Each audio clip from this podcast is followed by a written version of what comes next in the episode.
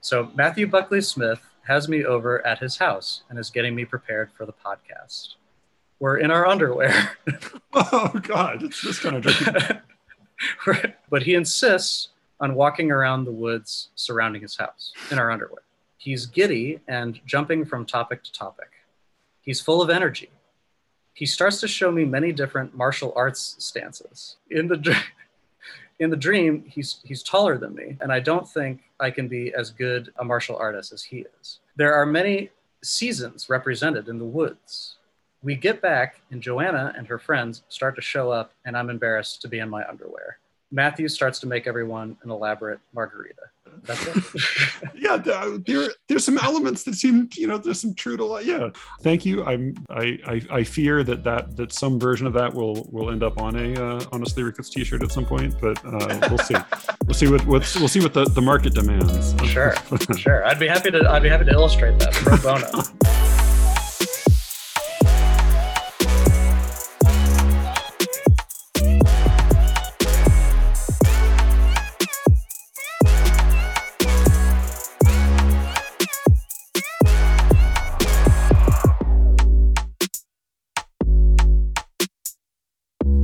I'm Matthew Buckley Smith, and you're listening to Slee Rickets.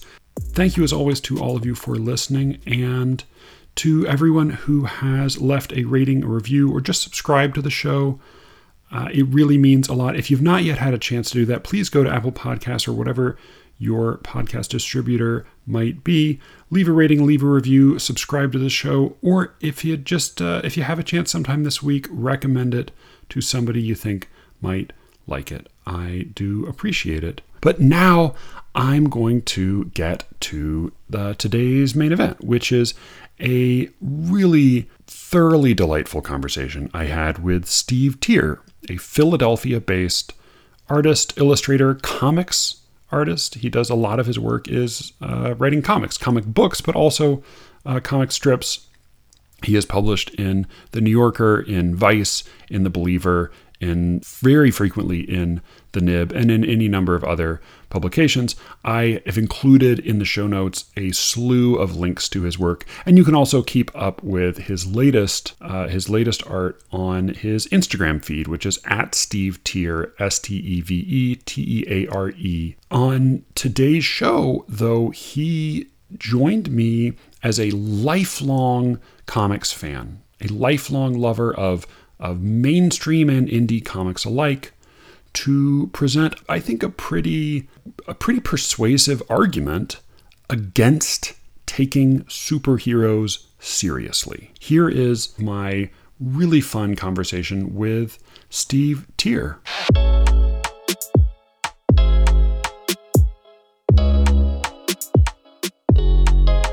You do comics and you do drawings and art of your own, but you also like a very large part of your work seems to be illustration, which has its own like musical accompaniment. It sort of has a you have to have a philosophy to do it, like of, of what it's supposed to be, because it's a little bit of an open-ended question. Yeah, it's it's true. Most of uh, it, it's it's hard to even know what work I do is is for myself because there seems to be I've found I've been able to find work that has almost like gradations of my own input, you know? So it's kind of like the whole artist thing. Like I remember when I was in school, artists talking about like being able to find work where they're working on commission and then and then also just finding an audience so they could make their own fine art. And I feel like I I feel like I found an odd thing where I do all kinds of combinations of those of those things. And I, I rarely actually do my own pure artwork just by my own. I'm working on a comic now that I wrote, and I don't.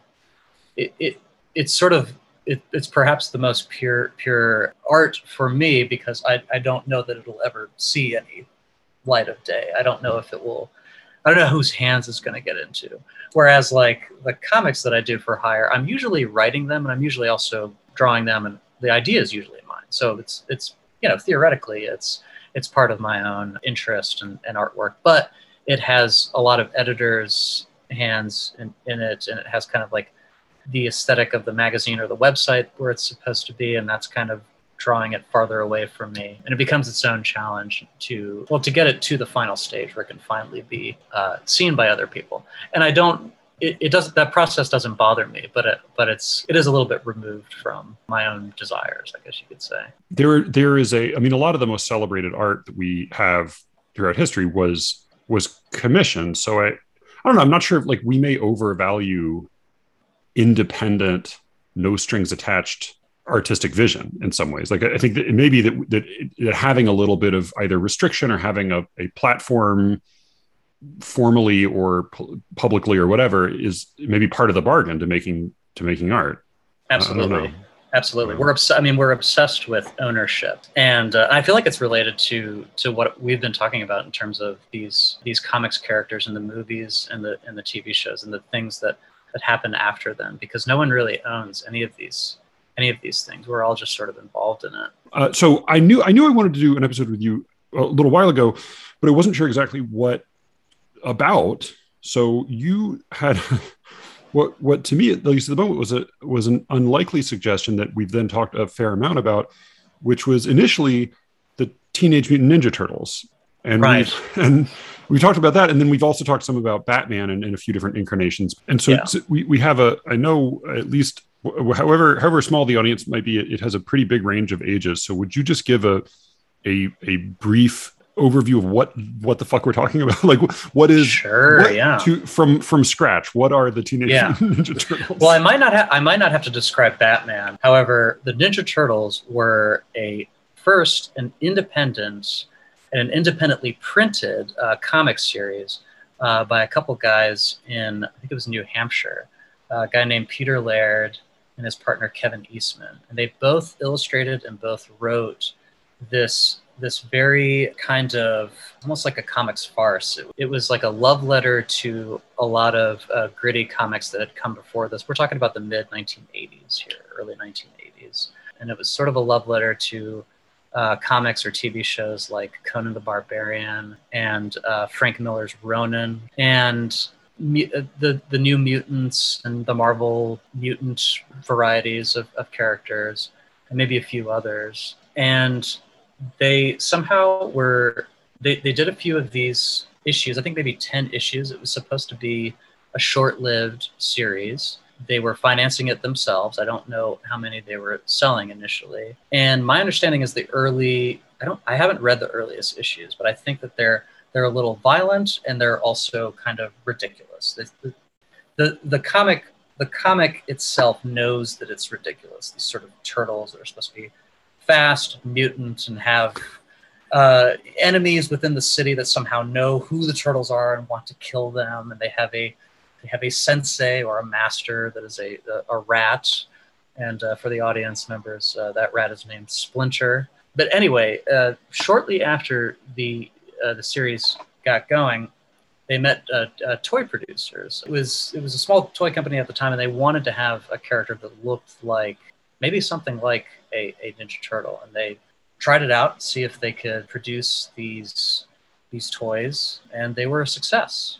The toy company also started to partner with cartoon producers, and a more kind of kid friendly cartoon spawned out of that. And uh, most people who are around my age, I'm 35, probably know the Ninja Turtles through those action figures and the uh, Saturday morning cartoon, which ran from the mid 80s, very shortly after this, this comic book was produced, until I think the mid 90s. And uh, the first Ninja Turtles movie came out in 1989.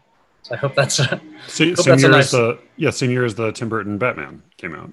So you showed me a series of images, and we're going to try to find a way to make this available. We'll have some kind of link on the show notes for some images that you can see of the these various incarnations of the the characters. But part of what struck me about it is that it was it's almost impossible to make it dignified because it's such a silly concept to begin with. But then and then it is almost immediately turned into toys and cartoons and so it's almost like there's no uh, there's no like deep content to it it's just a, it's just a vehicle for style for one or another way of drawing and showing action and stories Right. That's a great that's a great way to describe it. And I have I have a lot of affection for the the first uh, I think it's like 40 let's say like 50 issues of the original printed series which was which was the independent publishing company that Peter Laird and Kevin Eastman made which is called Mirage. Mirage Studios made the the initial you know run of these Ninja Turtle cartoons, but it was happening almost like in the shadows while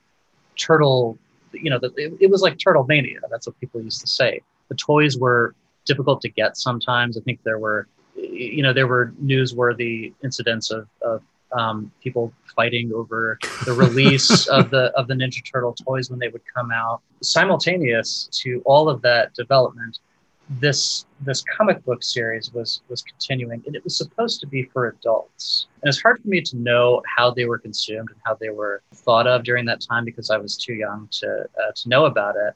I started collecting these as kind of like when I got a little bit older. It's like, oh, I want to find like you know the adult version of the of the Ninja Turtle. So I would go and seek these things out. And what I found was, you know, Peter Laird and Kevin Eastman just sort of they just kind of threw up their hands and they're just like, all right, we're, we're we've got a huge hit, and so we're just gonna kind of manage this phenomenon, and we're gonna leave it up to other writers and and artists to take on the Ninja Turtle story, and that's what happens. So if you if you try and find any of these issues, you'll find a, a huge range of, of approaches and and like you say styles and also like themes and atmospheres. Like there are a couple issues of the ninja turtles that the atmosphere is kind of like back to the future or something like that. There are a couple of them where it's it's supposed to be like a really bloody manga like a japanese comic.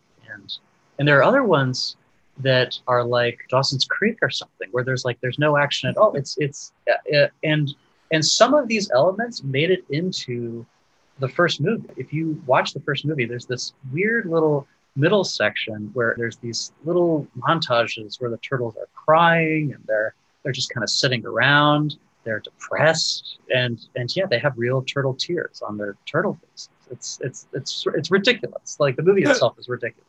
There was there's a recurring bit that's come up in the last year or two on Saturday Night Live where they'll have these little animated segments of uh, middle-aged mutant ninja turtles have you seen these no i, I should see that. yeah but it's and, and they i mean and it's fairly funny partly because it's it's like one of the ninja turtles has testicular cancer and like then one of the ninja turtles has like a bad divorce and like his daughter won't speak to him anymore like he's he's like overweight or he's it's ennui and boredom and mm-hmm. and sort of ordinary grown-up problems projected onto this absolutely ridiculous absurd premise uh, but it seems like that's almost like that was actually already baked into some of the original it sounds like. Like that's that's almost not a a spoof. That's that's like that's a they were already doing that to themselves. It's true. And that's also what's what i feel like is happening with batman. I was talking about i was talking about it with a friend of mine yesterday actually and he was saying it's almost as if you know we need it's like we need some of the things of our past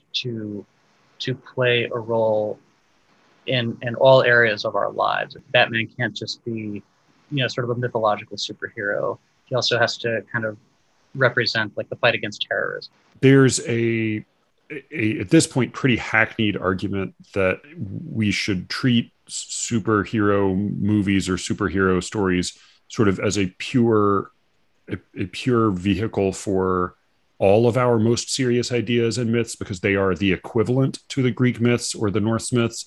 And then I think, as plenty of people, other people have pointed out, one of the big big differences between the between comic book heroes and greek myths is that comic book heroes are copyrighted.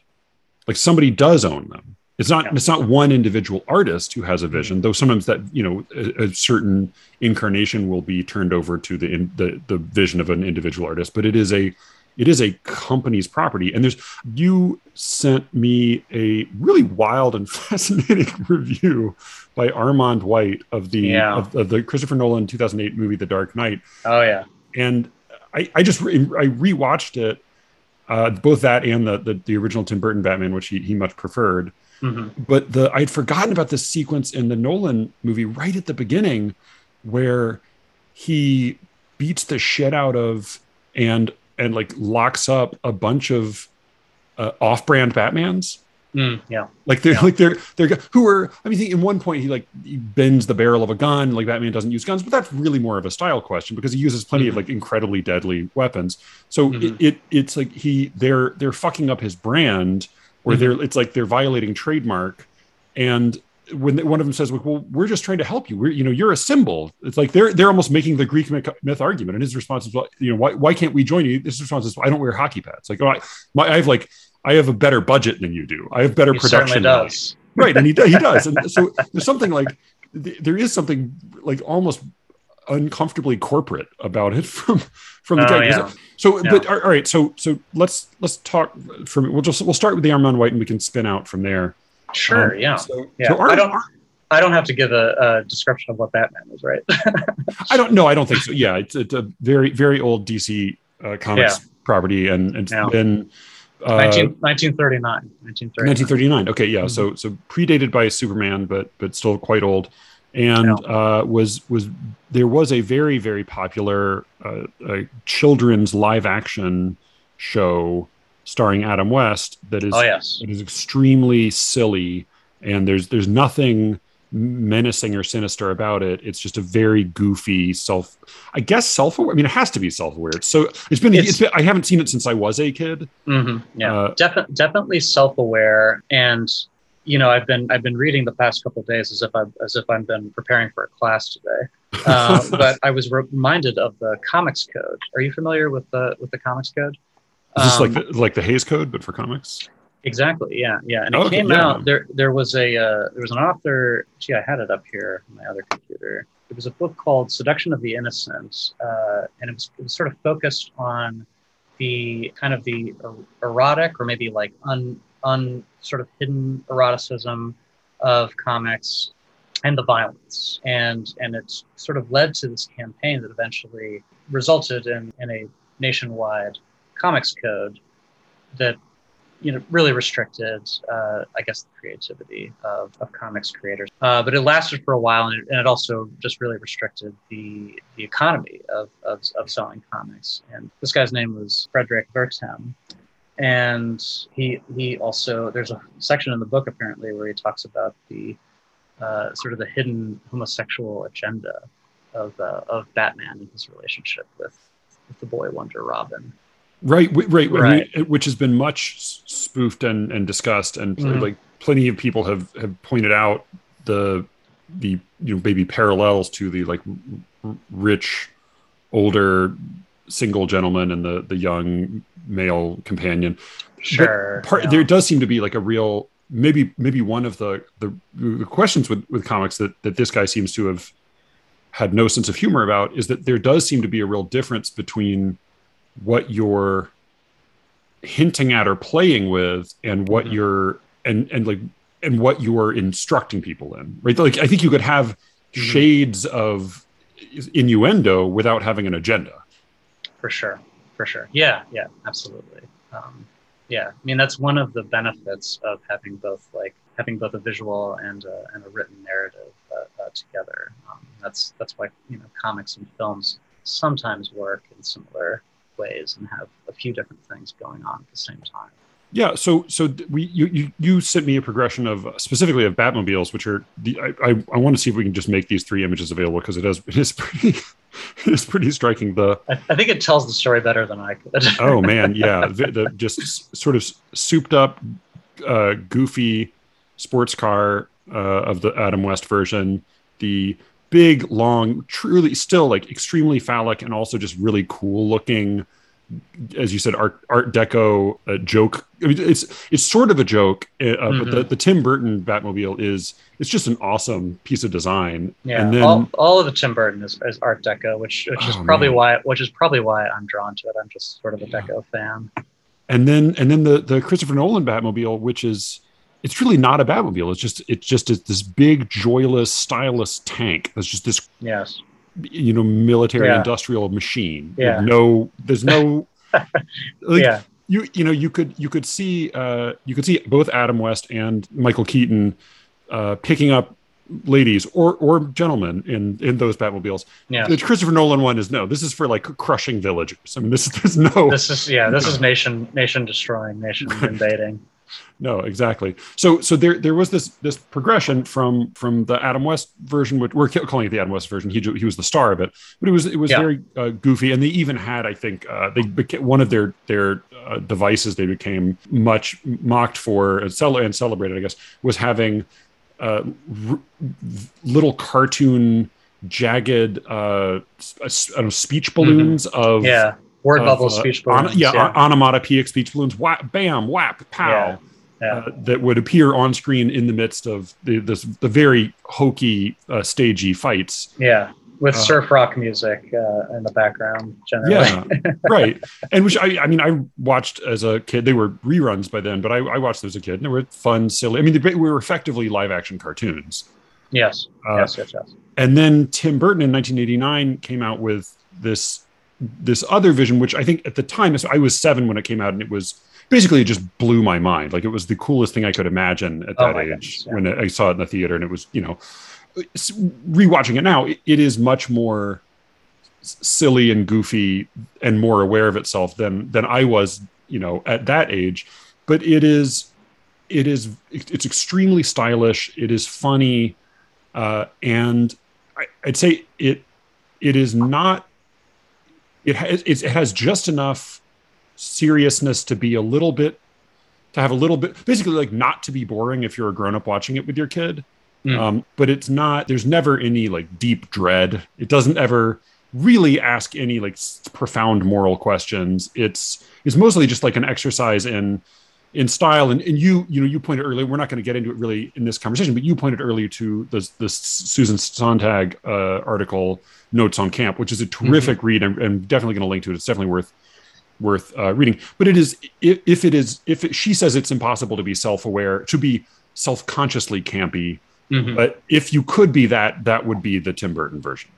For uh, sure. It's, it's, it's just like a delicious, fun, silly, exciting mm-hmm. movie that doesn't it doesn't pretend to be anything more than what it is for the most it, part. Yeah, it basically it it sort of in a healthy way digested all because already there were so many kinds of Batman styles and and incarnations by the time Tim Burton's film came around. It had it, I think even before the TV show, it had jumped back and forth a little bit between being kind of gritty and being focused on the the vigilante aspect of Batman, sort of being outside the law. I was reading that there were early issues where he would use guns. He shot and killed villains, but eventually, as it became more popular, there were just more decisions to sort of to, to make him more of a, of a citizen and, and concerned with citizens and, and concerned with Gotham. There's a I think Batman's pretty interesting when when he's he seems to uh, think that in, in a way he sort of embodies Gotham.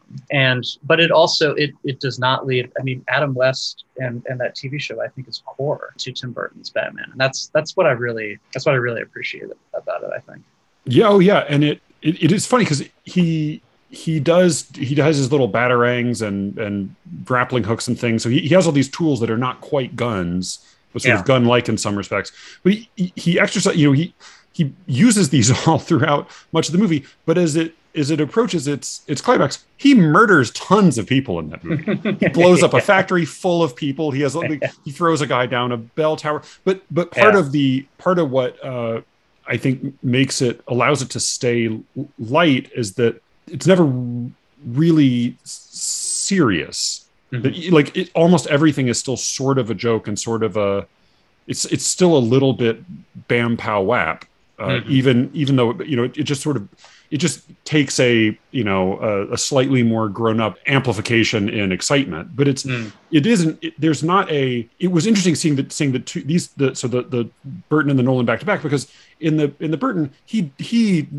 he wipes out a ton of criminals and he kills he says he does this joker i'm going to kill you and he does kill him but it's there is a sense that that the joker is super evil but in a totally silly sort of arbitrary way and Batman is good and that he's fighting against him. But there's not like a, there's no real deep question of morality. There's no Batman doesn't have a code in any sense other than having kind of a sense of style, mm-hmm. and he's not really a he's not even necessarily like a deeply moral person. He's sort of like a, a slightly out to lunch rich guy mm-hmm. who who like sort of accidentally sleeps with a reporter and i mean he, he's sort of a little bit like he's a, kind of in some ways like a classic michael keaton like ch- charmingly nerdy, absent-minded, bumbling character who also beats people up at night in a costume. I, I think I think it's illustrated um, wonderfully in some. I think some of the earliest moments of the film where where Bruce Wayne is depicted uh, sort of in his element. He's throwing a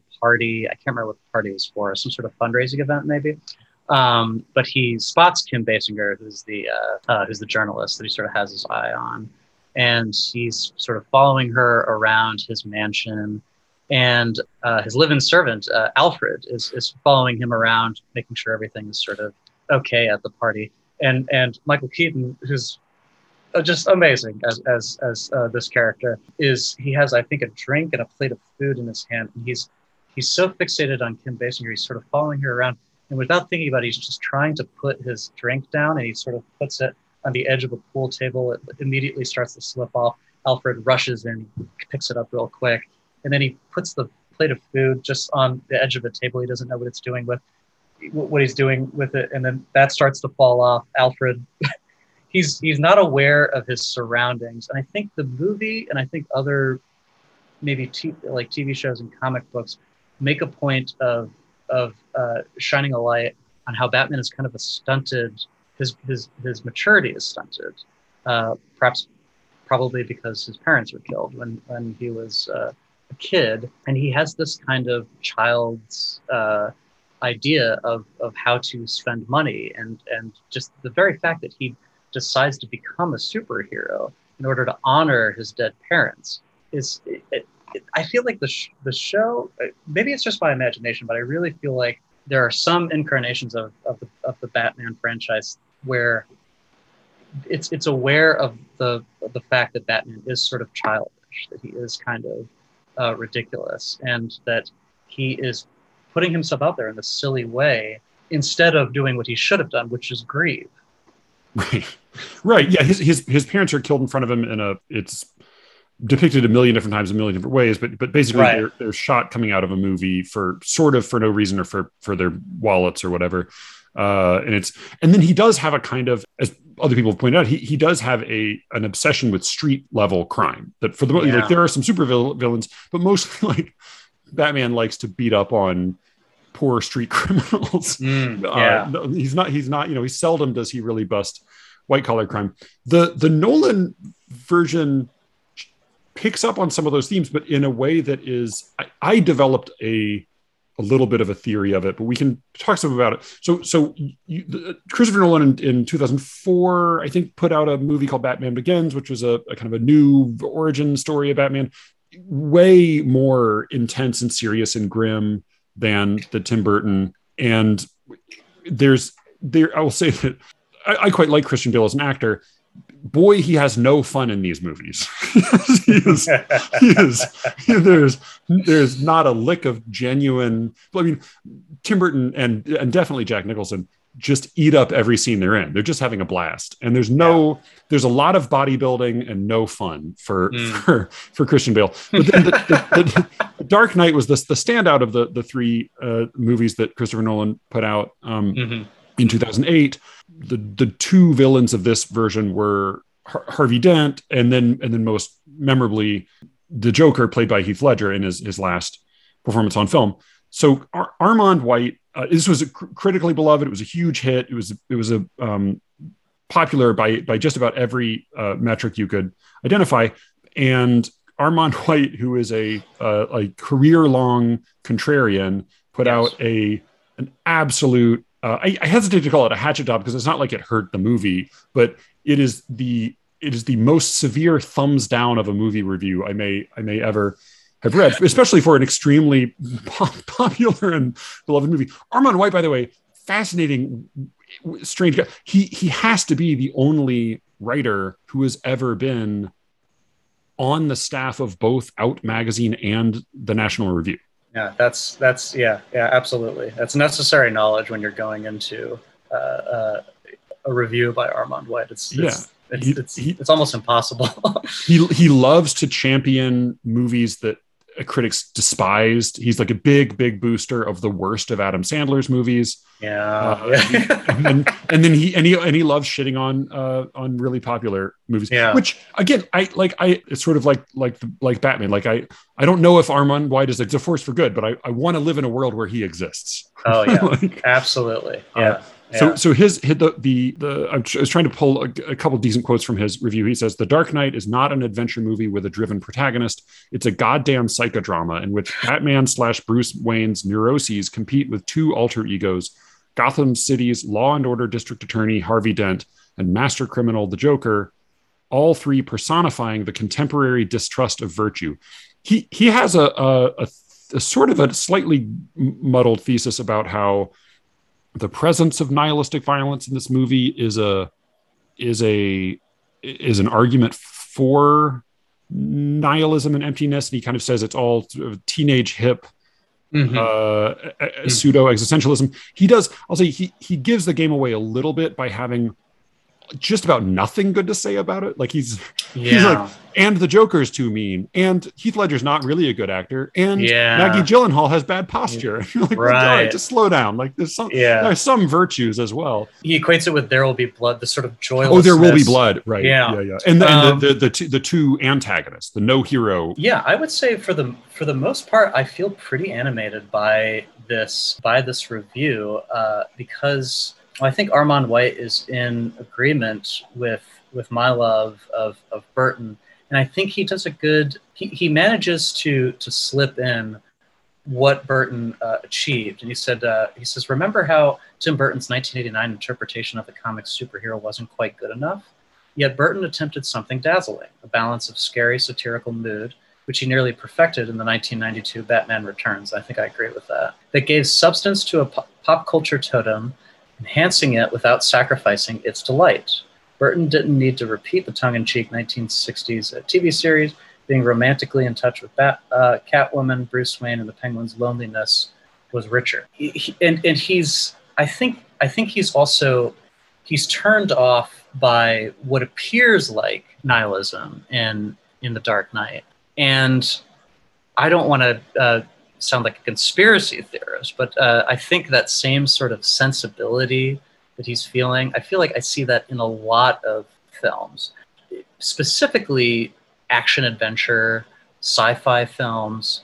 He mentions post 9/11. Maybe it is a post 9/11 phenomenon. This kind of everything is fucked sort of. I don't know. It's it's it's almost like it's the air that a lot of characters uh, uh, breathe and in, in these in these films and, and in these and, and in these reboots of, of uh, ridiculous costumed uh, uh, superheroes. And I remember going to see it. I was I was enthusiastic like everyone else to see Heath Ledger's performance. Uh, I I don't remember being wowed by Batman Begins, but I, you know, I went to a very packed theater to see The Dark Knight, and I remember being pretty entertained and and just kind of it, it's the the tone of it is almost sort of was, was sort of the shocking quality to me. It's just like, wow, they definitely went dark. But as I've had some time to just get older and think a little bit more about this, um, I do find myself agreeing with him. But I, I guess maybe I I think he goes so far. I think maybe he goes a little too far in saying that uh, Batman needs to be needs to have morals. I'm not so sure I, I would make that claim. Uh, I don't really think that Batman needs to do anything. And in fact, I think, like I like I said to you before uh, we started today, I even think that Batman can be a Christopher Nolan type Batman. I guess the thing that sort of bums me out about Nolan's Batman is that every so many movies feel like they're trying to be they're trying to have that kind of nolan atmosphere. And it's been a long time now and I, I, don't see any any end to it. There's a new batman movie coming out. I think it was delayed because of the pandemic um, with robert pattinson. Angela and i watched the trailer to that and that seems even grimmer. It seems even gloomier. It, I, there's not going to be any dance sequences in this in this new uh, Batman movie. I, I, mean, I mean, like maybe I'll be eating my words uh, when I when I see this. But you know, I, I like Robert Pattinson too. So, so I I, I had a um a, a, theater director years ago t- uh, told me that the the first and maybe most important job of any actor is to create interest, mm. and and I think that sort of can go for almost any kind of artist, and and that to me is like that's that's almost the to- the whole story of the Tim Burton Batman, start to finish. And it's it's definitely that's the thing is like Armond White shits on Heath Ledger, which is a fine contrarian take, but like the thing about Heath Ledger's performance is that it's just fun to watch. It's just it creates interest. It's you can argue that it's inconsistent. You can argue that it's his, his I'll say his performance is way better than the dialogue he delivers. Hmm. It's it's just it's a it's just totally scene chewing scenery chewing uh, fun, fun, to watch performance. Not so much, you know, Christian Bale's, but it. I think my yeah my um, my feeling watching it again was not necessarily that I wanted Batman to have a certain set of morals. I don't think Tim Burton's Batman really has a very consistent set of morals. No, he just he's just again he's just fun to watch. The the thing that I, I found increasingly bothering me about the the Nolan Batman is actually that Batman has has excessively consistent morals. That that's the thing is like Armond White points out that the, the violence is really big and intense and loud and thunderous, but mm. it's never really realistic. That's partly a, an artifact of the the rating because it's PG thirteen. It yeah. can't have it can't quite have gore, which means you can have just enough violence to really give people a sense that a lot of people are getting killed, but never really make it feel uncomfortably real. so in a way, it's sort of it's the worst of both worlds because it's like it's it's very easy to just knock people off without feeling bad about it. But and what, uh, but, and what does it mean that the uh, in in 1989, you know, Jack Nicholson's Joker is using kind of like uh, Wiley Coyote type uh, uh, tools and stuff to kill people, but the violence is very I don't know if it's realistic, but it's it's memorable, it's gory, and, and it's a 19, yeah, 1989 version of PG-13. I think it's a yeah. little bit more violent than our than our modern PG-13. Well, and, it, and it's violent by being su- suggestive. So there, mm. like you you don't see the the you know the newscaster die of a seizure, but you do see her like contorted grinning rictus of a face afterward and just like that the specific physical quality there and they make a whole point of how it's in the cosmetics and then he he like uses a hand buzzer to fry a guy to just like a, you don't Precisely. really it's very it's a cartoonish death but then like the the the blackened smoldering skeleton afterward oh, is sort sure. of horrifying so oh yeah yeah it's it is um you're right i think in a way he he gets around the rating by by suggestion i mean there's like there's also like a lot more pretty uh adult sexual suggestion in the in oh, the sure. tim burton version in a way that in christopher nolan's it's almost like there's it's it's it's almost puritanical the the, oh, the that's purity of it well and i think and it's not even like batman needs to make sure that people don't die tons of people die tons of mm. civilians die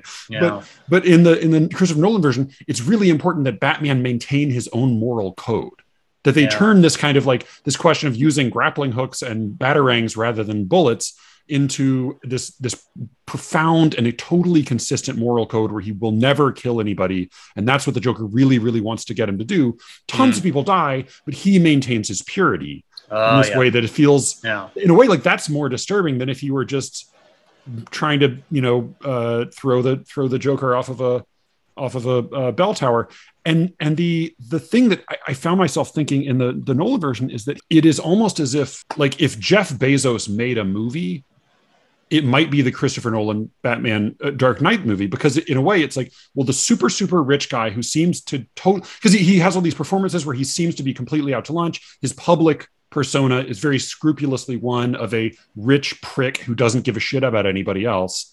Uh, he's surveilling everybody. He's tapped everybody's cell phones. He operates he operates independent of the law he's he's he's you know he he has he doesn't respect the jurisdiction of like police districts or even of countries. He he he kidnaps a guy out of china arbitrarily because he feels like it. He does absolutely whatever he wants. He it has like hand in glove with the military but mm. secretly underneath it all even if you think he's evil and then wait like that's the that's the moral of the story for me is like the the at the end the the dumb public thinks that batman is evil but really we know deep down underneath it all he's really really pure of heart and to me to me like in a way it's almost this like propaganda piece for like big corporations and like big, and like homeland security like well i know you oh. think it's evil but secretly yeah. if you knew at the heart of heart we're really the good guys and you can trust us just shut up and and yeah. eat your you know eat your oatmeal i think your your words remind me a lot of david graeber are you familiar with no, David, no, no, no. David Graeber, he died last year. Um, he was an anarchist. Um,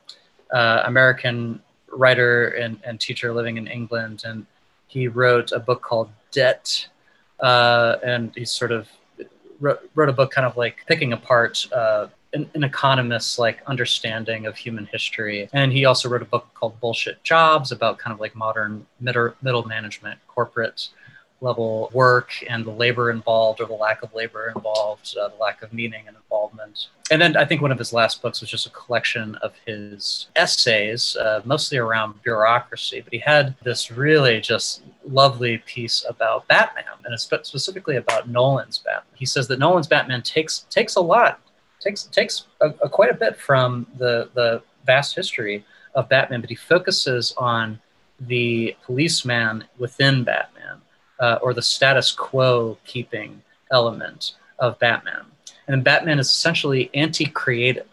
Uh, he needs he needs things to to stay the same, and that the creative forces in the world of Batman are all the villains that he comes into contact.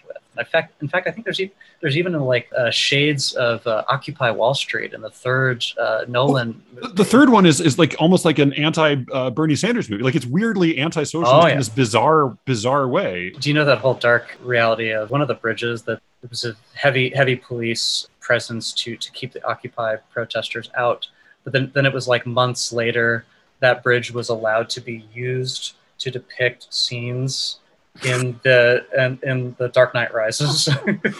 oh man! this, of course, was described in David Graeber's essay about Batman, and I, I haven't gotten to it yet myself, but I've been meaning to rewatch at least some of the Batman animated series from the 1990s, which was another big. Th- I don't know if you watched that. I, I yes, I did. I did see some of that as a kid. Yeah, yeah. Uh, which pretty, was which was like stylish. It was like, like a it was fun, stylish. Yeah. Definitely takes its aesthetics from Tim Burton's Deco, sort of like basically the 1920s and 30s plus computers. You know, it has this odd sort of no time where it lives, you know. And there are several episodes where I feel like just like uh, Batman Returns with uh, with Danny DeVito's Penguin the the narrative is completely focused on the villain to the point where inevitably at the end where the villain is is either intentionally or usually unintentionally killed by Batman. Batman might like try to save the villain at the end, but some some sort of disaster happens and the villain uh, dies, and you you get so sort of involved and uh, attached to these villains and their backstories, which are usually you know they're usually bottom up as opposed to Batman's top down right. um, origin story, that you're heartbroken at the end of this. and seeing that, it, that was one of my early theater moments is going to see Batman Returns with Danny DeVito. And you, it, most of that, I don't know if, if uh, Michael Keaton has more running time than Danny DeVito as, as, as the Penguin. You see a lot of the Penguin. I think it, it begins with him as a child and his parents trying to, I don't know, just like do away with him because he was a little freak. And uh, his his tragic death just like it did something to me as a as a kid when I when I when I saw that. I you know I was not I was not happy when Batman was able to kill all the all the villains at the end. I think I think Catwoman make, makes her makes her way out of it. I was pretty I was pretty torn up. Yeah, which and and so so there is a and I I mentioned this before the the leftist nerd podcast struggle session there they have done a couple of episodes on the, the contrast they tend to talk most about is between the marvel cinematic universe movies and the Zack Snyder DC yeah. uh, movies and or the in the sort of Zack Snyder solar system of DC movies, which are which are dark and gloomy in a particular way. Their, their argument, which I you know I don't know if I buy it entirely, but I think their argument is that, that basically all superhero movies are intrinsically fascistic. Like what you're saying is that what we really need to solve our problems is a an all powerful strongman who to whom we are you know mere mice uh, and that we can we just need to make sure we facilitate him and don't get in his way while he saves the day I mean, superman being being like a, a literally a nietzschean figure and and so their argument is actually that it is better to uh, to let that be overt to let the mm. darkness and the cruelty and the mm fascism of it be on the face of it. It's so that you just you just accept at when you walk into the theater that yeah. you're watching an entertainment you're not going to actually say i want to be like this or i want this to exist you're just saying like I, I know i'm watching i'm watching cartoon characters smash each other whereas with the with the, the marvel uh, movies i think their argument is that it it sort of tries to cajole you in with cool banter into thinking like yeah th- we're like the good guys it's fine you can you can trust us we're i'm iron man whom you who your friend Iron Man. Mm-hmm.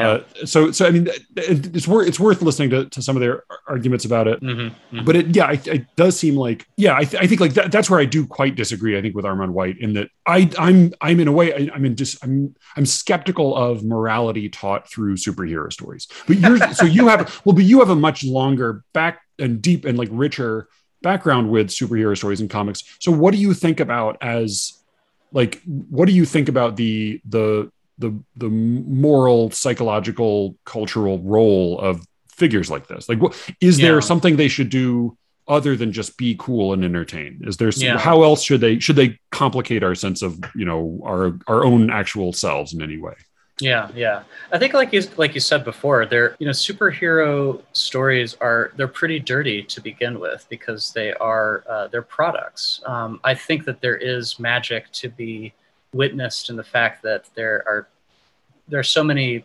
creative voices involved uh, in all these stories, and they can take them in so many different directions. And it's fascinating to watch how how they shift. They ultimately are um, uh, products, and I think you know it's it it can be pretty obnoxious to see um, just the you know the, the clip between reboots is getting shorter and shorter anymore uh, that there's you can barely catch your breath before a new reboot comes out and so just the obvious like cash grab nature of reprinting superhero films is is disturbing that's a pretty interesting take from the from the struggle session I, i've listened to i think their takes on like video games which i which i've enjoyed but i haven't heard them talk about Zack Snyder. And, I, and honestly, I haven't seen a lot of the Zack Snyder stuff, but I do know about how he's more upfront and the Marvel.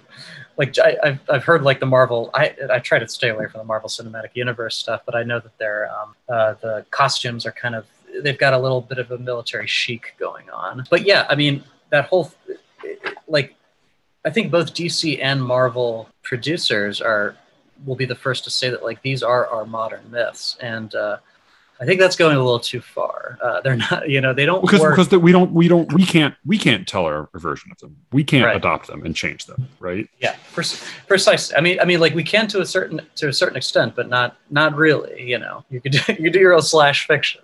Right. Uh, yeah, this is true. Yeah. I think in the David Graeber piece, he also talks about just the fact that comic books at, at a certain point became you know, there was a time before Detective Comics, before they were influenced by like Mask of, Mask of Zorro and other like radio dramas and stuff like that. It became it became much more focused on teenage boys, or or even younger than that, just pre, maybe prepubescent boys. Became a uh, it became the focus of of the whole comic book universe, and and, it, and in some ways, the more modern uh, phenomenon of like graphic novels is is a way to try to like go back to the the earlier pluralist landscape of of comics that it could really be anything within within reason. But you know comics were used to just tell stories any any any story really. But there, be, there became a point in uh, i guess the 1940s something like that 1930s 1940s where there were these sort of fantastical characters much like the struggle sessions the description of like you know perhaps maybe a, a, a fascist um, all-powerful being superman being the, the clear archetype there. It, and and then you know when people hear that i do comics i think that's what they hear and that's what they see in their mind still to this day. They're seeing okay are you yeah you're doing like okay you like uh, what do you like marvel? You like dc you like image? You know what do you i was pretty snooty about it through my 20s i was like well i don't read any comics that have superheroes anymore. I'm an I'm an adult, you know, and I find myself like going back to superheroes now. I guess just because I like this tension that we're describing now. I like the fact that it's it's inherently like kind of a dirty thing. It's supposed to it, it has its birthplace in, in, in being only for boys or something and it's yeah. and only for, you know for, for young boys even if it was uh, unconscious at the time it's supposed to maybe it was supposed to make them patriotic or maybe it was supposed to make them sort of uh, you know like self-making or something public perception of comics has changed a lot since like i was a teenager and they've become more and more considered an art form that can do a lot of different things yeah. i wonder is there something um, either intrinsic to the medium or or to the tradition that allows for a a certain level like a certain detachment from reality or a certain super real uh, quality that whether it, whether you're dealing with superheroes or not, it and whether it's explicitly campy or not, it allows for a different kind of storytelling. Like people have said that, that there's in a, in a certain sense the novel is the most there is a there is a realism that is achievable in a novel that's not achievable in any other medium because because you inhabit it with your mind and you can inhabit the character's mind and you know with your own. And and obviously different media have, uh, have different strengths. Now that comics are no longer considered like trash art what is the what do you see as being like a, a, a, defining quality of their of them formally or or or by the way of the tradition. Yeah yeah. I mean the possibilities are are limitless uh, with comics because just the drawing style i think just sort of changes everything. And i think it's really hard to know how comics live in in the audience's mind because there's just there, there's so many things going on at the same time. Maybe the most popular comics and and maybe some like people that don't read comics regularly, they might come across some well-known comics even into their even into their adult life. You know, comics that they think like, well, these this is a sophisticated graphic novel. I could I could read this. I this is not for a child. This is for me. I think they tend to be all generally the same format, which is very cinematic, uh, almost working like a a glorified storyboard. And that's totally acceptable to me. That's a style of, of comic, but it's it's just just like that's not the only way that you you need to make a film. There's so many different ways you can you can sort of work your your comic. The the most memorable comics I've I've read are are not quite cinematic. They sort of steer you around. They steer your eye around the page. They decorate the the frame they do things to the word bubbles. The design of the word bubbles are not just a, um, a secondary thing; they become sort of part of the of the artwork, and they sort of they sort of do things to the the cadence of the of the page, and you sort of you start to hear what's going on a little bit. I could I could give you know the listener a few examples. When I when I was a kid reading comics, my favorite comic was a comic called The Maxx uh, by Sam Kieth. so a lot of people might know the MTV cartoon, uh, The Maxx, and you know I don't know if I like it as much as I did when I was a kid, but I, I still feel that sort of like intense teenage nostalgia when I when I read The Maxx now. I'm actually going going back through it these days. Sam Kieth kind of blew my mind because he changed how he, he changed the actual mediums he was using from page to page. He would sometimes uh, use oil paint and collage on on certain pages. He would sometimes just just use it, it would look like a Charles Schulz, like you know a lot, a lot of little panels, and he would kind of purposefully draw quickly and and have sort of a naive uh, look to the to the pages. So I, I think the just what's possible with the with the visuals and with how you are representing communication. You don't have to use words. There's a lot of like brilliant wordless comics out there but just the possibilities of that are, are, are, are just kind of like well, it's overwhelming. And it's i think that, that that's what stops up a lot of independent cartoonists when they sit down to it. I think we much like we were talking about like with just ownership at the beginning of this conversation i think we, we tend to give the highest respect to people that do everything alone where right. they they write and draw everything they edit everything it's an enormous amount of labor. And I can tell you, like any chance I get to have some assistance with my comics, I'll take it. Because I, I mean, I've been working. I'm, I'm finishing up a 20 page comic. It's only 20 pages. It'll take, it'll take you a, a you know, just a, a bathroom break to go through this comic that I'm that I'm working on now. And but I, I wrote it years ago, and just the process of editing the, the script I had, having people take a look at the scripts, which was very helpful for me. Kind of designing the characters, looking at Google Maps, Street View, deciding where I want to place this. You don't have to go through this amount of labor, but you can really get caught up in the in the details of it. And uh, I'm not so sure that it needs to be a, a single artist working on this. I think it, it just because of the complexity of it, it can be much like a film where there's a lot of hands and there's a lot of eyes on it. and It doesn't it doesn't necessarily have to be like one genius's concept. I think the part of the beauty of film is that it is a like uh, as, as Aristotle said of the epic, which which combines the lyric and the dramatic with the uh, narrative. The you know film combines all of these different art forms uh, into you know you, acting and writing and physical design and costuming and all, all these different forms as with theater get combined into one with the added element of, of film but the the i mean i think particularly as the medium has developed the reality of it is that it, what that means is that the real obstacle to making it is is money. Oh yeah. That, like you have to have a shit ton of money to make a movie, and it seems like whether whether you whether you translate it into money or into time with a comic, as you said, like it's an enormous amount of work, and and there's there's not really a, an essential reason that one person needs to do all of it, except maybe that if it's not one person doing it, if it's a big team of people doing it, then that's then somebody's paying for all of that. Yeah. And so then it belongs to some big someone with the money to pay all sure. of those people. So yeah. it's like it, it, either ends up being a lone wolf kind of laboring for for hours and years mm-hmm. or or it's this big team.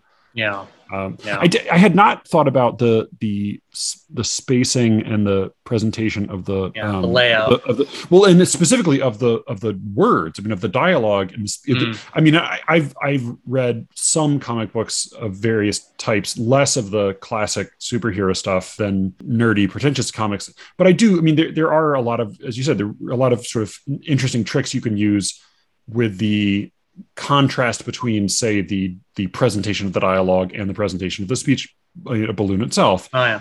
as well yeah. as where it falls on the page. And that is the devices that are used in presenting speech, particularly in a comic book, are I would say actually pretty similar, specifically to free verse poetry. Oh, interesting. That, and that like the way line breaks tend to get used in free verse poetry for the most part, it are, are is the way they, they're used to break up speech in a way that reveals psychology. Mm.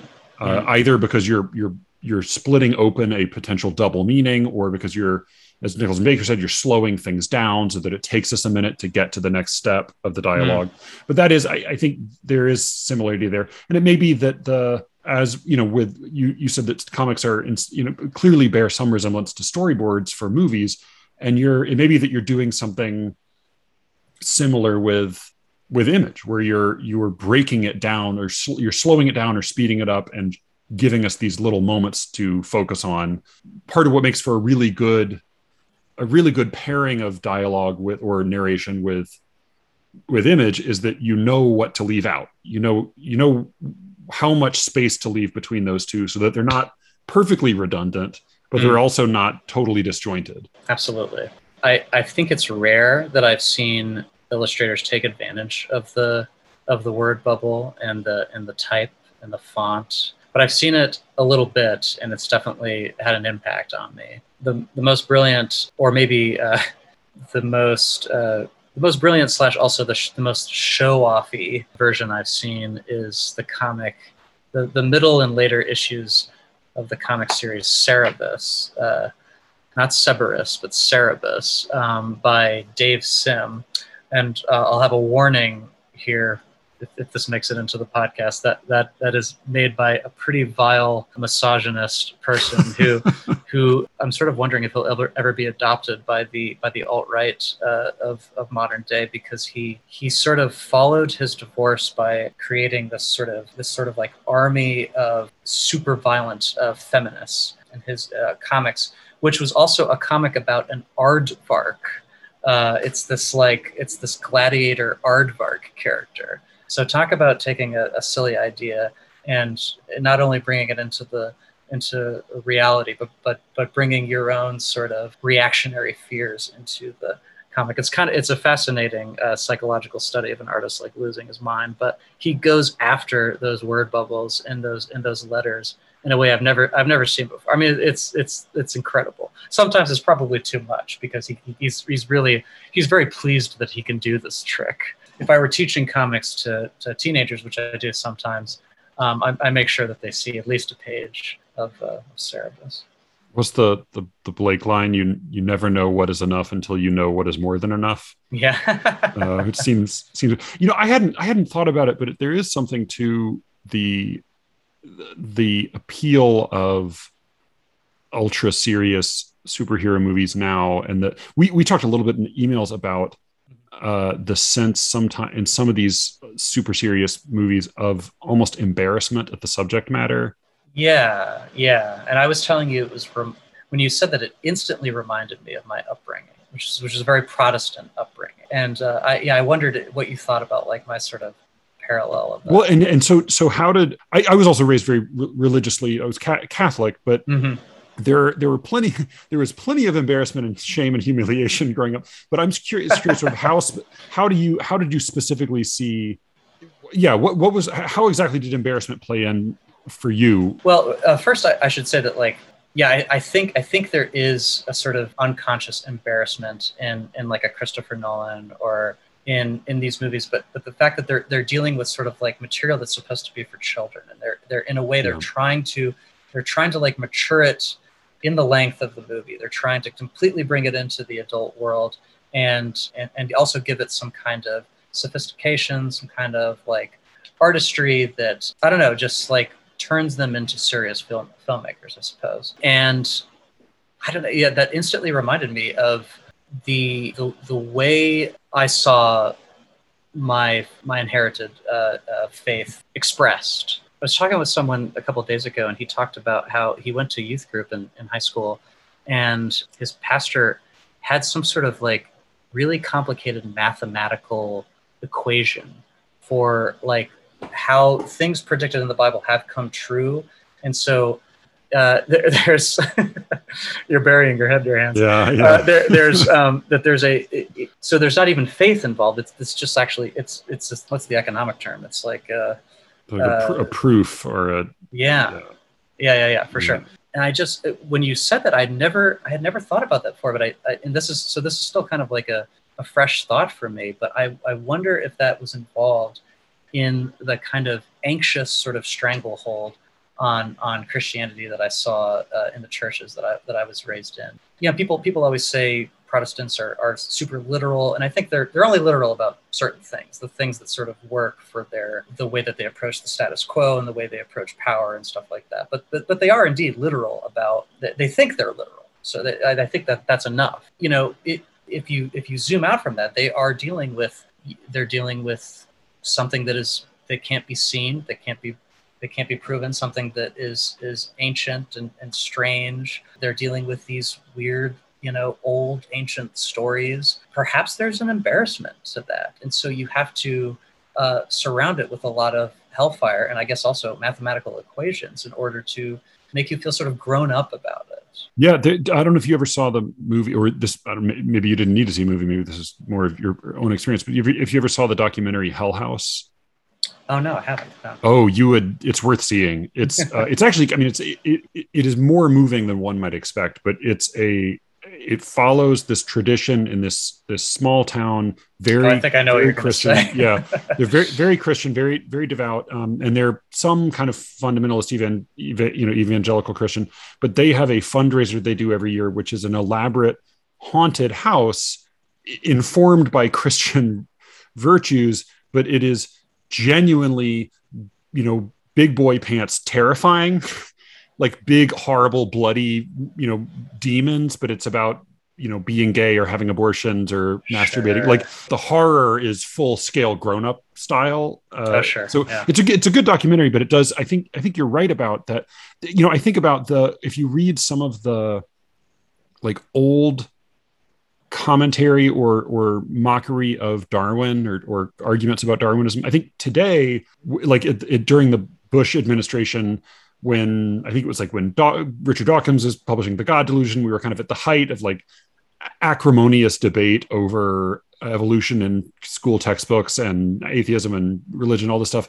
Uh, I think the the debate was that the the offense that evolution had committed was that it seemed to replace God. But I think if you go back closer to when it first came out, people were really deeply scandalized by the suggestion that we descended from apes. Sure, yeah. Like there was something like yeah like anatomically humiliating yeah. about being told that you descended from apes. And I think right. that that we we are increasingly absurd, laughable creatures in the universe, and yet I think it becomes harder for us to bear laughable cartoonish depictions of ourselves like we we Mm-hmm. want even our cartoons to be grown up and serious in a Yeah. way like there's there is something as as dumb and un uh, like you can't redeem the teenage mutant ninja turtles into james bond like you can't make them cool and sexy there does seem to be some new version of it where they're like really gross and scary looking I haven't seen it. Yeah, yeah. there The well, I've just thing seen with the, like the still that you sent me is all I see yeah. but but there doesn't like with it or like with an aardvark being your hero or some of Mhm. these some of these old like comic premises you can't dignify it you can't Mm. you cannot but be embarrassed by it and i think we that makes us squirm a little bit because i think it hadn't occurred to me until you were saying this that it's it's it's partly our, ourselves like we want to be batman is sort of like co- corporate power and government power but he's also american power right and i think like we don't want to Yeah. seem goofy and dumb and cartoonish and vain and spoiled we want to seem gritty and cool and and grown up to ourselves It's true. but we're just but we're a fucking aardvark you know we're, we're like we're actually just a, a ninja turtle At the end of the day, we are we are an aardvark. Yeah, uh, uh, we are all one aardvark. Yeah, and indeed, it's called the Scopes Monkey Trial. So yeah yeah the you know the monkey was uh, I guess it was a, it was a star- it was a nightmarish image uh, that were that were monkeys. But I guess like you said, I mean I don't know if I if I'm trying to eradicate anything, and I, I don't you know maybe I would not have come to this, this obsessive fun I've been having over over Batman and Ninja Turtles if it weren't for this period that we're living in, if it weren't for Christopher Nolan. You know I sort of believe in in these things having lives beyond the original source material. You know, I don't believe that like Yeah. that Batman is in his purest form when he was in the Detective Comics in, the, in 1939. I think there's something to be said about an artwork having a life form. Um, there's a really good writer who's a music critic named Greil Marcus, and he talks a lot about the lifespan of songs, and he he's very much an anti-ownership kind of person. He loves the story of an artist and a musician creating a piece of work, but he, he never sees the work as as finished at that point. He writes these biographies of songs and he kind of tells stories about how they're reinterpreted and covered and like what was going on when they were covered, what was going on in the audience when they first heard that cover or something like that. Uh, I don't know. That's, that's sort of inspirational for me. And there's something about i don't i don't know that for whatever historical reasons the legal restrictions on songs are different so that if you use the actual recording of a song then that's very very tightly regulated but it's much looser if you want to cover a song so mm-hmm. that so that like that's part of why we end up having all these great really different covers of Yeah. old songs Yeah. and in a way like boy it would be great if we didn't keep keep revising copyright law so that mickey mouse remained private oh property. boy. like I mean, yeah. that is truly that is that defines copyright law is like we keep extending it in order not to let mickey mouse be public property but i think it would i would be interested in seeing what maybe what happened with some of these if suddenly the copyrights lapsed you know Yeah, uh, uh, if you want, if you want to have another obsessive conversation like this, I, I, I cannot stop obsessing over Walt Disney. I think he's an absolutely, absolutely fascinating character, and just like, and just like the most American. If if anyone was a manifestation of the United States of America, it's Walt Disney. And he's a truly tragic figure. But anyway, Oh, man, I- I'll, I'll- well, so- I'll get going off of that. my my what I, f- I find myself doing with with guests who come on and i did this i had an interview just the other day where i did this again but i, I now have a project i want you to do Oh, I, I want you to write whether it's as a comic or what something I, I want you to write the the like cartoon depiction of the tragedy of walt disney yeah. like i want you to like Yeah. like write like a personal story about him in some way You know, I've I've I've tried I've tried to do pieces of it. Uh, I was very fascinated by the union strike. I've, I've done I've done some political comics, and I, I talk a lot about like labor movements and stuff like that. yeah And, his and politics just- are pretty horrible if i recall Yes, and he uh, he is the son of a uh, an abusive father. He was also a, a, a socialist of his of his time of the early early 1900s. And there's an early Angela and I saw it when we were in San Francisco. There's a, a museum of, of Disney things. It's actually owned by the Disney family and not the Walt Disney Museum. And they had an illustration that Walt that Walt did when he was 14 years old. His dad's like socialist or labor labor focused uh, newspaper that his dad was involved with and it's this drawing of a i don't know i don't know what's a, a drawing of just some character but it's a beautiful drawing and I hadn't seen a lot of his actual drawings. But anyway, just the knowledge that he was was so anti anti union and pro progress progress at the at the expense of laborers. Was he acting out against his father? I don't know.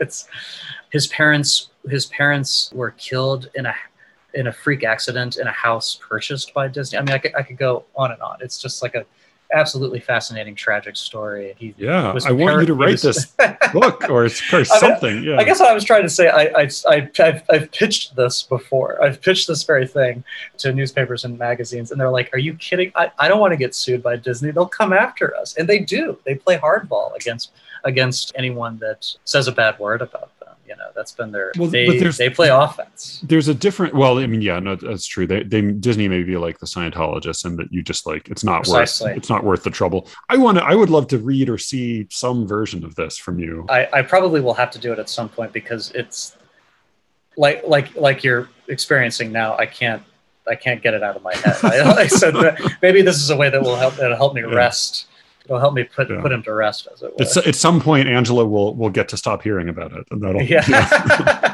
oh my God! Yeah. Uh, poor Angela. Yeah. What are you What are you working on in one capacity or another these days? Like a lot of people who are privileged and can do a lot of their work from home throughout the pandemic, I, I, I had more time on my hands than I, I knew what to do with. And so I jumped into making my first fiction comic, kind of a longer story than I have in in some time. Most of my comics are are nonfiction. It's interesting. We're talking about Christianity. The last thing I've had published was for the Nib, and it was about kind of a, a history of, of various public um, political expressions within Christianity, and it's sort of based off of conversations I've had with with some scholars and some and some Christians. And before that, I did a thing for the New Yorker about how silly it is to be teaching during the pandemic. And so, like, I, I do a lot of things about teaching, and I do a lot of things about labor, and uh, it's usually just it's those are just some of my interests, and it's I I, I do I, I'm involved in that work a little bit, and it's just those are things I'm thinking about. But I've I've had a, uh, a story in my kind of kicking around my my mind for the last like five or six years, and I'm finally putting it into about a about a 20 page comic story, which is a, oh, which oh, right. is a yeah, short. Yeah, it's a sh- yeah, it's a short story, and I've been slowly just posting on an Instagram. It's called The Rites, R I T E S. It's about three siblings uh, spreading the ashes of their of their recently deceased mother, and they're they're having to follow increasingly strange instructions, and that's that's all it is. And uh, yeah, should be done with that in the next hopefully next month, honestly, and then I'll clean it up and see if I can see if I can get it somewhere. And then uh, then I'll be back to just my other freelance illustration lifestyle, which is painting a lot of people's pets. That's my primary. Oh right, yeah, yeah. You this is this is your yeah my specialty. Yeah. it's, it's true. My bread and butter is I, I make anthropomorphic illustrations of of uh, people's dogs and cats, or, or any pet. Honestly, I'll draw any pet. I love doing it, and uh, I'm hoping to grow that business a little bit more because it's been good to me uh, all of which was the, an idea of uh, by my wife Angela Fleury. So I know, yeah, I know you've you've done uh, animal drawings for my daughters who who love them and who have who have uh, since. Uh, demanded that you come back and do more drawings for them at some point, I, so we, I which we would we would love for you to do. This was great. I Angela and I have been loving Slee Ricketts, and uh, so I, I came to you as, as a fan first and foremost. We always try to put song lyrics to your Slee Ricketts theme, and so uh, every time I listen, I I try to uh, add lyrics. Someday I'll come up with good lyrics. Please, yeah. The theme song is by a producer named Eternal, E T R N L. Speaking of which, that's public domain that he made available. I found a little tiny oh, snippet of it. Yeah, oh, so cool. I try. Yeah, I try to. Hit, I always put his name in the show notes, but he yeah. just puts. He just makes a lot of music for free out there. Right. Also, I was going to ask you: Are you ever going to print Slee Ricketts T-shirts? Sure, if people want them. I don't. You know, but I mean, uh, yeah, even, I'm not. Even, I'm not opposed to it. I, well, you have at least one one vote here. So, um, right. thanks just for being down for this and for inviting a, a, someone who's very much a novice to to poetry like me to your poetry heavy podcast. I think um, I think as a novice in poetry, you're like Socrates, and that like you're the you may be the wisest man by acknowledging that you know nothing, because because it's certainly yeah. full of people who think they know things. Bef- before you kick me off, though, I remember the last time I was in your house, I saw that you had a Robert Bly book. Do you Yes, and Yes. you you have it. Oh, you I have a well, I have a I have his translation of the selected Rilke, and then I also have I didn't know that I he have a copy. translated Rilke. It's either his translation or his. I think it's his translation. It's either that or he or he edited the selection somewhere.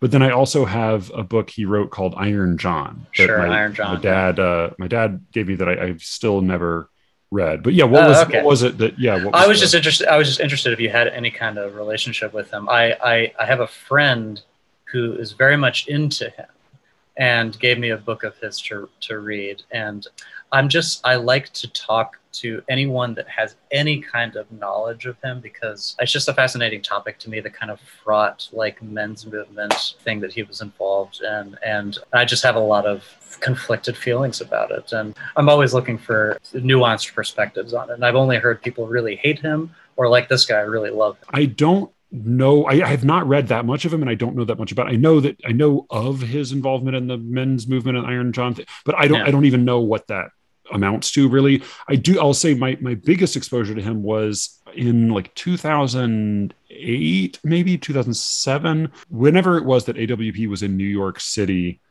I, I went to AWP and saw him read to a huge room and he had everybody in the palm of his hand. He looked like a an elderly Willy Wonka.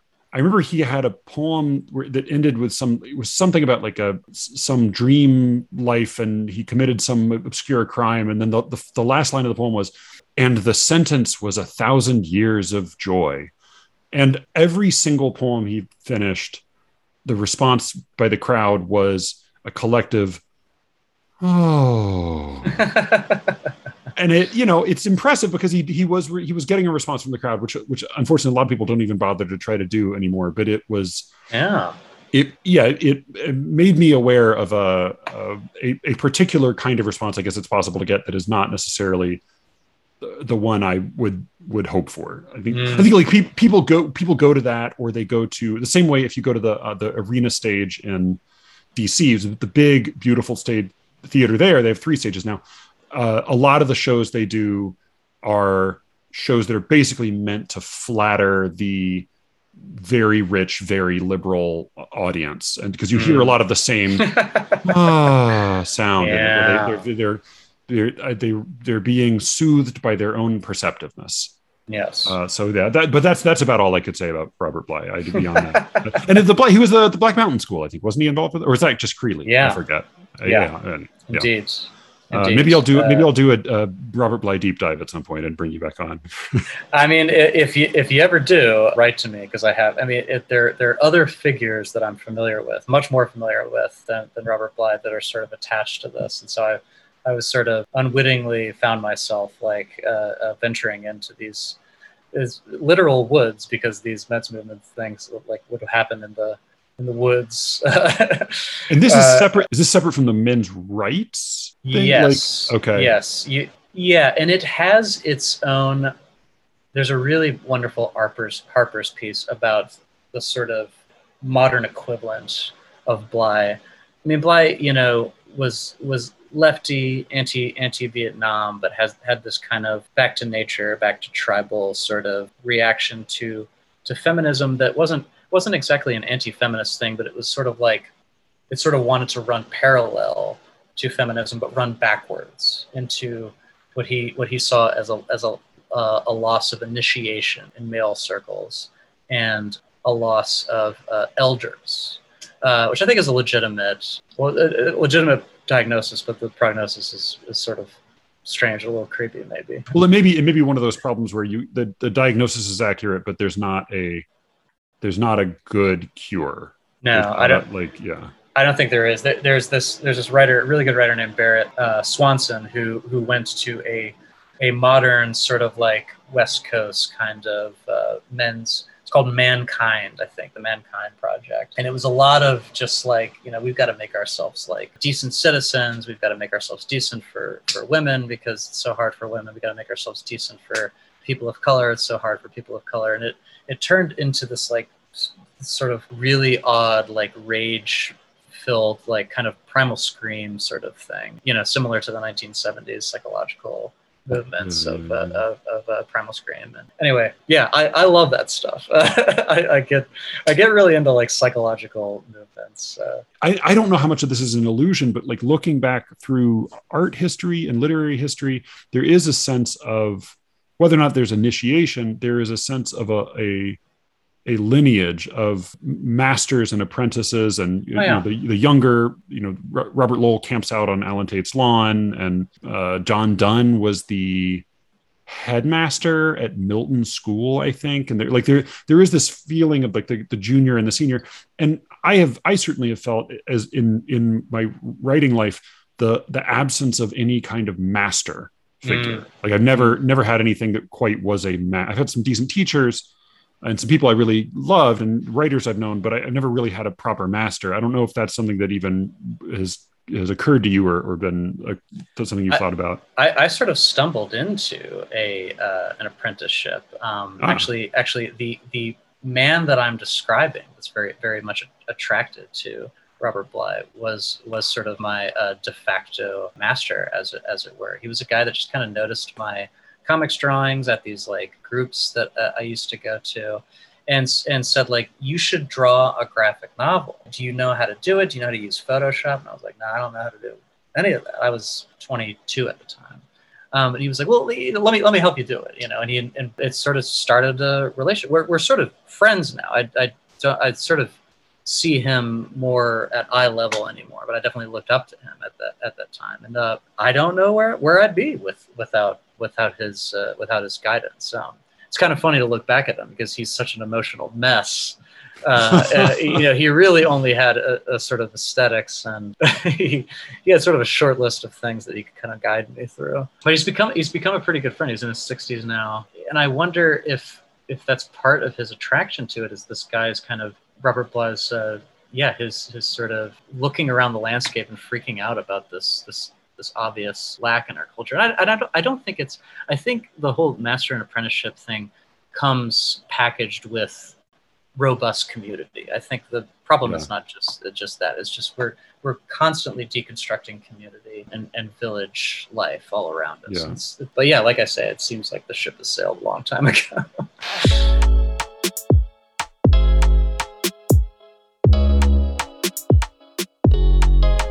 That was my conversation with Steve Teare. Again, you can follow Steve on Instagram at Steve Teare, S T E V E T E A R E. That was our show for the week. Uh, thank you so much for listening. You can reach me as always at sleerickets at gmail.com. And with any luck, I will be speaking to you again very soon. Until then.